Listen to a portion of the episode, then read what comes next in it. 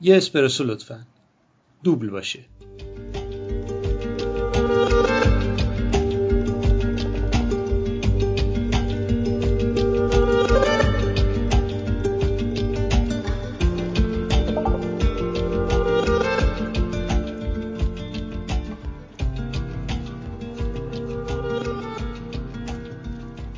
سلام، نوروزتون مبارک، سال خوبی داشته باشید. من میثم قاسمی هستم، صدای من رو از کافه پیوست میشنوید. مثل دوتا اپیزود قبلی با یه بسته پیشنهادی فرهنگی و سرگرم کننده برای نوروز، نوروزی که داره به قرنطینه میگذره، اومدیم و امیدوارم که پیشنهادایی که براتون داریم به درد بخور و با فایده باشه. مثل همیشه اجازه بدید که این موسیقی که ابتدای کار شنیدید رو معرفی بکنم. اسمش هست Childhood by the Gardens of Babylon. فکر میکنم معنیش میشه دوران کودکی در باغ‌های بابل یا یه همچین چیزی احتمالاً. یه بخشی از آلبوم باغ‌های بابل ساخته مارک مفعود.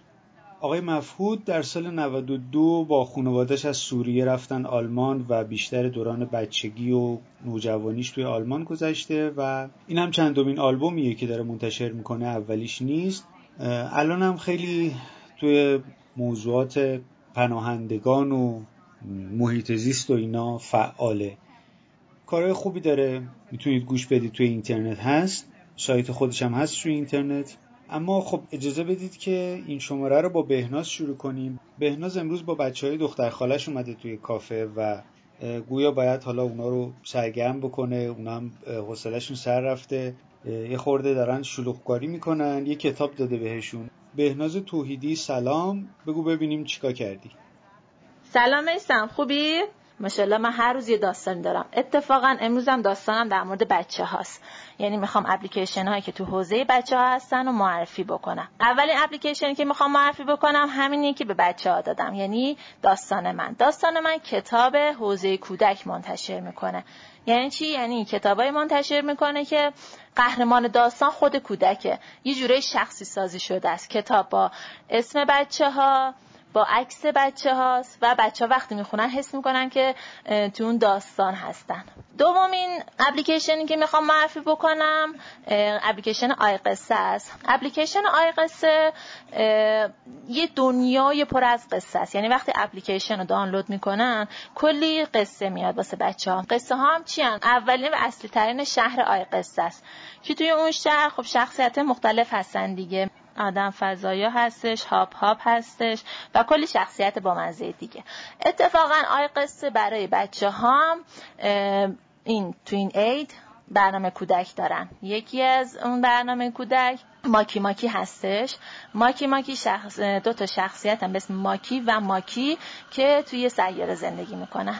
دومین برنامه کودک قصه های حیوانکی هستش که قصه های حیوانکی یه جوره آشنایی با حیوانات. حیوونا میان از زبان خودشون میگن که کجا زندگی میکنن، چی هستن و چی میخورن و این حرفا.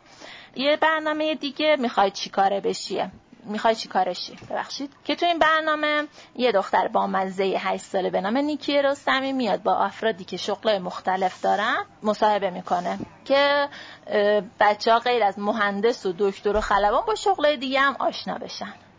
یه دونه دیگه از اپلیکیشن ها که میخوام معرفی بکنم داستان اپ اسمش. داستان اپ یه اپلیکیشنه، خودشو میگن یه اپلیکیشن چند زبانه داستان‌های تعاملی ویژه کودکانه که کلی داستان داره توش. حالا غیر از اینکه داستان‌های تولید میشن به هشت زبون و گویش فارسی، انگلیسی، ترکی، ارمنی، گیلکی، بلوچی تولید میشن. اینجوری بچه‌ها با گویش‌های که سراسر کشورمون هستن آشنا میشن. علاوه بر اون این بچه‌ها میتونن این داستانا رو گوش میکنن، نقاشیشو بکشن یا صداشون رو ضبط بکنن، توی اون سایت آپلود کنن. بعد اونا واسهشون اون از روی اون نقاشی یا اون وایس‌ها انیمیشن انیمیشنش رو میسازن. یه جوری انیمیشنش شخصی سازی شده است. این خیلی بامزه است، اینجوری بچه خیلی حال میکنه. مرسی میثم، من برم تا این بچه‌ها درست سر صدا نکردن. مرسی.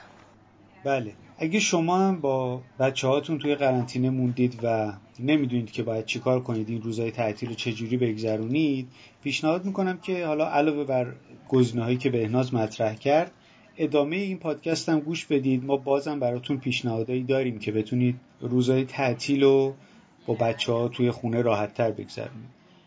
اما برای اینکه همه این پادکست تبدیل نشه به پیشنهادایی برای بچه‌ها، بریم ببینیم مهرک برامون چی آماده کرده. مهرک محمودی این شماره در مورد یه موضوع دیگه میخواد صحبت بکنه که احتمالاً به اندازه موضوع قبلی سخت نیست و شاید کمکمون بکنه توی خریدهای اینترنتی و اینکه یه مقدار مشکلاتمون توی این خریدها کمتر بشه. سلام مهرک. سلام. من امروز کارامل ماکیاتا بخورم. میدونی چرا؟ چون که میخوام یه در مورد یه سرویس صحبت کنم که هم شیرینه، هم یه مقدار تلخه، ولی به هر حال کارامل میتونه میتونه رنگ کارامل ماکیاتا داشته باشه. اونم نماد اعتماد الکترونیکیه. خب خودت میدونی که ما خیلی در مورد نماد اعتماد الکترونیکی حرف زدیم، خوبیاش، بدیاش، چه اتفاقای افتاده، کیا مخالفن، کیا موافقن و معمولاً هیچ کدوم از کسب و کارها هم زیاد دل خوشی از نماد اعتماد الکترونیکی ندارن. خب طبیعیه، یه مجوزی روی مجوزهای دیگه دردسرای خاص خودشو داره. البته که من اصلا الان در مورد این موضوع دردسرهای نماد حرف نمیزنم. اگه می‌خواستم در مورد این من خبر می‌نوشتم. الان چیزی که می‌خوام بگم اینه که آقا حتما از سایت‌های اینترنتی خرید کردی دیگه. فکر کنم الان با توجه به کرونا و اینا پارسال تا حالا همه اکثر خریداتو آنلاین انجام دادی. فکر نکنم تا حالا تو این مدت رفته باشی مغازه خرید خاصی کرده باشی بغیر از خرید مایحتاج روزانه. البته اون موقع هم که دفتر بودیم همه می‌دیدم حالا بسته‌های مختلف و فروشگاه مختلف برای هممون میومد. ولی حالا تو به عنوان یه مصرف کننده حرفه‌ای تا حالا تو سایت هایی که رفتی رفتی رو نمادشون کلیک کنی، رو نماد اعتمادشون کلیک کنی، ببینی چه اطلاعاتی رو روش داره یا اینکه فروشگاه چجوری انتخاب میکنی. من این سوال رو خیلی ها پرسیدم. مثلا از مامانم اینا میپرسم همیشه، میگم که آقا رفتی الان سفارش دادی، نماد اعتمادش رو چک کردی؟ الان بعد از مدت ها این اتفاق براشون افتاده که اگه میخوان خرید بکنن خب نمادش رو فقط نگاه میکنن. حالا وارد یه پروسه دیگه ای شدم باهاشون. وارد چه پروسه‌ای شدم؟ این میگم که آقا رو نماد اعتماد کلیک کنید ببینید چی زده. تو این نماد الکترونیک الان پروفایل فروشگاه کامل اومده، میگه که حالا صاحبش کیان، چه مدت تشکیل شده، چند تا شکایت دارن، شکایت پاسخ نداده دارن یا ندارن، یا اینکه اصلا شکایت ندارن یا اصلا چند سال تأسیس شده این فروشگاه اینترنتی. خیلی از این فروشگاهایی که آدم میبینه تبلیغ شدن اینا، مثلا وقتی میری رو پروفایلشون نگاه می‌کنی مثلا میبینید هیچ شکایت ثبت شده ندارن، اما زمانی که تأسیس شدن یا شروع به فعالیت کردن یک ماهه. خب تو از این سایتی که یک ماه فعالیت شروع شده میری پانزده میلیون خرید آنلاین با پرداخت آنلاین انجام بدی؟ خب قاعدتا نباید این کار انجام بدی، یه چیز طبیعیه. خب اگه بخوای این از این کالا بخری بهتره که پرداختش سی او دی انجام بدی، یعنی کالا بیاد در خونه تحویل بگیری، اوکی بود کارتو بکشی پرداخت انجام بدی. اگر میخوای پرداخت آنلاین بکنی پس ریسکش پای خودته، چون فروشگاهی که یک ماه تأسیس شده شاید اصلا معلوم نباشه چه اتفاق هنوز وضعیتش چجوریه، یا اینکه بر روی فایل فروشگاه کلیک کردن. نوه خالم اصرار داشت که یه کالای بخره، پانزده میلیون هم قیمتش بود. بهش گفتم خب خاله جون الان میخوای یه کالای بخره برو رو پروفایلش. رفت پروفایلش، گفت مهرک میدونی سه تا شکایت پاسخ نداده داره تو پروفایل زده، بخرم؟ گفتم نه خاله جون چه کاریه، اگه میخوای بخری یا یه فروشگاهی که هیچ شکایت بدون پاسخ نداشته نداشته باشه بخر، شکایت نداشته باشه بخر، یا اینکه پرداختش آنلاین انجام نده. اینها همه ریسک های فروشگاه هستن. از یه طرف دیگه الان یه سری فروشگاه رتبه بندی شدن، مثلا رتبه یه ستاره همه فروشگاه ملزم هستن که یه ستاره رو بگیرن و یه سری فروشگاه دل بخواهی میتونن برن ستاره دوم یا ستاره سوم هم بگیرن که هر کدوم از این ستاره ها نشان دهنده رتبه اعتماد بالاتری نسبت به اون فروشگاه است. البته که این اجباری نیست. الان هم تعداد کمی از فروشگاه گرفتن، یعنی از حدود هشتاد و نه هزار فروشگاه که نماد اعتماد الکترونیکی دارن فعلا صد و بیست تا تقاضا دادن برای رتبه بندی و گرفتن ستاره های دیگه. خب اینم به خاطر اینه که هم این فرایند فرآیند جدیدی سه چهار ماه فقط نماد اعتماد رو دارن میدن. همین که شاید خیلی از فروشگاه‌ها چون میدونن که باید برای این سرویس و دریافت ستاره‌های بیشتر باید پول بدن. خیلی فروشگاه دوست ندارن این پولو بدن، چرا که این یه ارزش افزوده، سرویس ارزش افزوده است و برای دریافت سرویس ارزش افزوده خیلی طبیعیه که باید یه حالا یه مبلغی رو پرداخت بکنن و خیلیا با دادن این مبلغ زیاد راضی نیستن. حالا از اینا بگذاریم. دوباره من خیلی صحبت کردم و من همچنان منتظر این کارامل ماکیاتو هم ببینم که حالا این نماد اعتماد طعم کارامل ماکیاتو رو داره یا نداره. خب تا مهرک کارامل ماکیاتوشو میخوره و سونیتا سراپور هم آماده میشه که بیاد در ادامه توضیح بده که چی آماده کرده برامون. اجازه بدید من یه فیلم معرفی کنم، یه فیلم که امسال خیلی مطرح شد، خیلی سر و صدا کرد و واقعا فیلم خوبیه. نومدلند که به فارسی حالا گفتن عشایر یا سرزمین آواره ها، نمیدونم این چیزا ترجمه شد. کارگردانی کلوئی ژائو بر اساس یک کتابی ساخته شده نوشته جسیکا برودر که داستان یه زنیه که توی جوونیش یه زندگی معقول در سطح متوسط داشته به همراه همسرش. همسرش فوت کرده و در جریان یک رکود عظیم الان دیگه اون کاری که داشتن و اون خونه‌ای که داشتن از دست دادن. به انتخاب خودش، در حالی که حالا احتمالاً گزینه‌های دیگه هم میتونست داشته باشه، تصمیم گرفته که سوار ون بشه و بره به غرب آمریکا و کلا توی اون ون زندگی کنه و خیلی حالا نه کولیوار، بیشتر شبیه عشایر، از یه جایی به یه جای دیگه کوچ بکنه. نقش اول فیلم رو فرانسیس مکدورمند بازی میکنه که مثل همیشه خیلی درخشان و عالیه و داستان خیلی آروم و دلنشین پیش میره اگر که دل بدید بهش و باهاش همراه بشید و انتظار یک اکشن هالیوودی نداشته باشید، میتونه بسیار لذت بخش بشه تماشای فیلم. بله، سونیتا سراپور هم آماده است، ببینیم که چه پیشنهادایی داره برای سرگرم شدن با بچه‌ها توی خونه. سونیتا بگو ببینیم چی داری. سلام، عصر همگی بخیر. میثم با توجه به اینکه بهناز استارتاپ‌های حوزه کودک رو معرفی کرد، منم تصمیم گرفتم امروز یکی دیگه از راه‌های سرگرم کردن بچه‌ها که تو دوران خسته کننده کرونا مجبورن بیشتر تو خونه بمونن رو معرفی کنم. حجم پادکست کودکان نسبت به بزرگسالان اونقدر بالا نیست، ولی سعی کردم از بین همونایی هم که هست بهتریناشون رو بهتون معرفی کنم. اولین پادکست رادیو اینترنتی کودکان دنیاست که متعلق به مؤسسه پژوهشی کودکان دنیاست.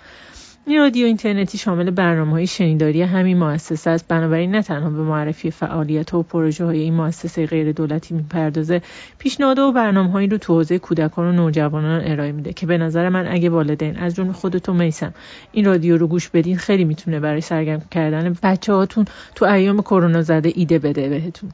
تو پادگیر ناملیک میتونید این رادیو اینترنتی رو گوش بدید. یک پادکست جالب دیگه‌ای که پیدا کردم اسمش چیز میزه. چیز میز پادکستیه که یه نوجوان دوازده ساله یا شاید هم کمتر به اسم پرهام ساختتش. تو این پادکست پرهام چیزهایی که دور و برش اتفاق میفته رو با دید علمی در موردشون صحبت میکنه. مثلا اینکه ستاره‌ها چجوری متولد شدن یا زندگی روی کره زمین چجوری به وجود اومده، چرا زلزله میاد یا اینکه چطوری خواب و رویاهامون رو کنترل کنیم. خود پرهام میگه که منبع چیزایی که ازشون استفاده کرده دانستنی بچه‌هاست. این پادکست که زمانش بین سه تا ده دقیقه است، میتونه نگاه نوجوانا به دنیای اطرافشون رو عمیق‌تر کنه. چیز میز رو بدون فاصله تو هر پادگیری سرچ کنید میتونید پیداش کنید. پادکست بعدی رادیو فبک، یکی از اون پادکست‌هایی که همونطور که از اسمش معلومه فلسفه رو برای کودکان با زبان ساده توضیح میده. سعید ناجی که این پادکست رو گردآوری میکنه، منتقد فلسفه برای کودکان و نوجوانا، الگوی جدیدی از تعلیم و تربیته که بر تقویت قدرت قضاوت و تحقیق تاکید دارن، نه یادگیری با حفظ کردن صرف. رادیو فبک حتی بخش انگلیسی هم داره که به معرفی برنامه فلسفه برای کودکان در ایران و دستاوردهای اون میپردازه. تا حالا هم شش تا اپیزود بیشتر از این رادیوی جالب فلسفی برای کودکان منتشر نشده. فبک رو میتونید توی ناملیک دنبال کنید. اما اگه دوست دارید کودکانتون از همین الان به کتاب خوندن علاقه‌مند بشن یا حتی کتابای جدید پیدا کنن، پیشنهاد میکنم رادیو فندق رو برای کودکانتون انتخاب کنید. رادیو فندق پادکستی از انتشارات با سابقه افقه که در زمینه انتشار کتاب کودک و نوجوانان فعاله. تو هر اپیزود این پادکست در مورد اینکه چرا باید کتاب رو خوند توضیح داده میشه و یه خلاصه از یه کتاب مرتبط با کودکان و نوجوانان رو معرفی میکنه. این پادکست رو میتونید از طریق هر پادگیری برای بچه‌هاتون بذارین تا گوش بدن. به نظرم این پادکست میتونه شبا موقع خواب هم یک راه حل مناسب باشه. شاید بد نباشه بچه‌هاتون کمی هم پادکست‌هایی به زبان انگلیسی گوش بدن، هم سرگرم میشن و هم زبان انگلیسیشون تقویت میشه. یکی از پادکست‌هایی که تو این زمینه خیلی جالبه یک پادکست انگلیسی به اسم بات وای هست که به سوالای بچه‌ها تو زمینه‌های مختلف جواب میده، از جمله اینکه چرا واکسن بزنیم، بستنی چطوری درست میشه و این جور چیزا. یه چیزی تو مایه‌های همون پادکست چیز میز فارسی خودمونه. یه پادکست انگلیسی دیگه که تقریبا با همین موضوع در واقع برای کودکان ساخته شده ارونز ورد هست که درباره موضوعات جالب علمی برای بچه‌ها به زبان ساده صحبت میکنه. این پادکست بین کودکای اونور دنیا خیلی هم معروف شده. خب میسم، اینم چند تا از پادکست‌هایی که برای کودکان و نوجوانان به نظرم جالب اومد که باهاش آشنا بشن.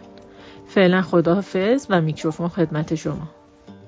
مرسی سونیتا، پیشنهادهای خوبی بود واقعا. بچه‌ها برای اینکه این پادکست ها رو بسازیم وقت میذارن و دنبال چیزایی هستن که خیلی نو و جالب باشه. امیدوارم که به دردتون خورده باشه. این اپیزود رو خیلی سریع و جمع و جور جمعش کردیم. تا اپیزود بعدی موفق و پیروز باشید. خداحافظ.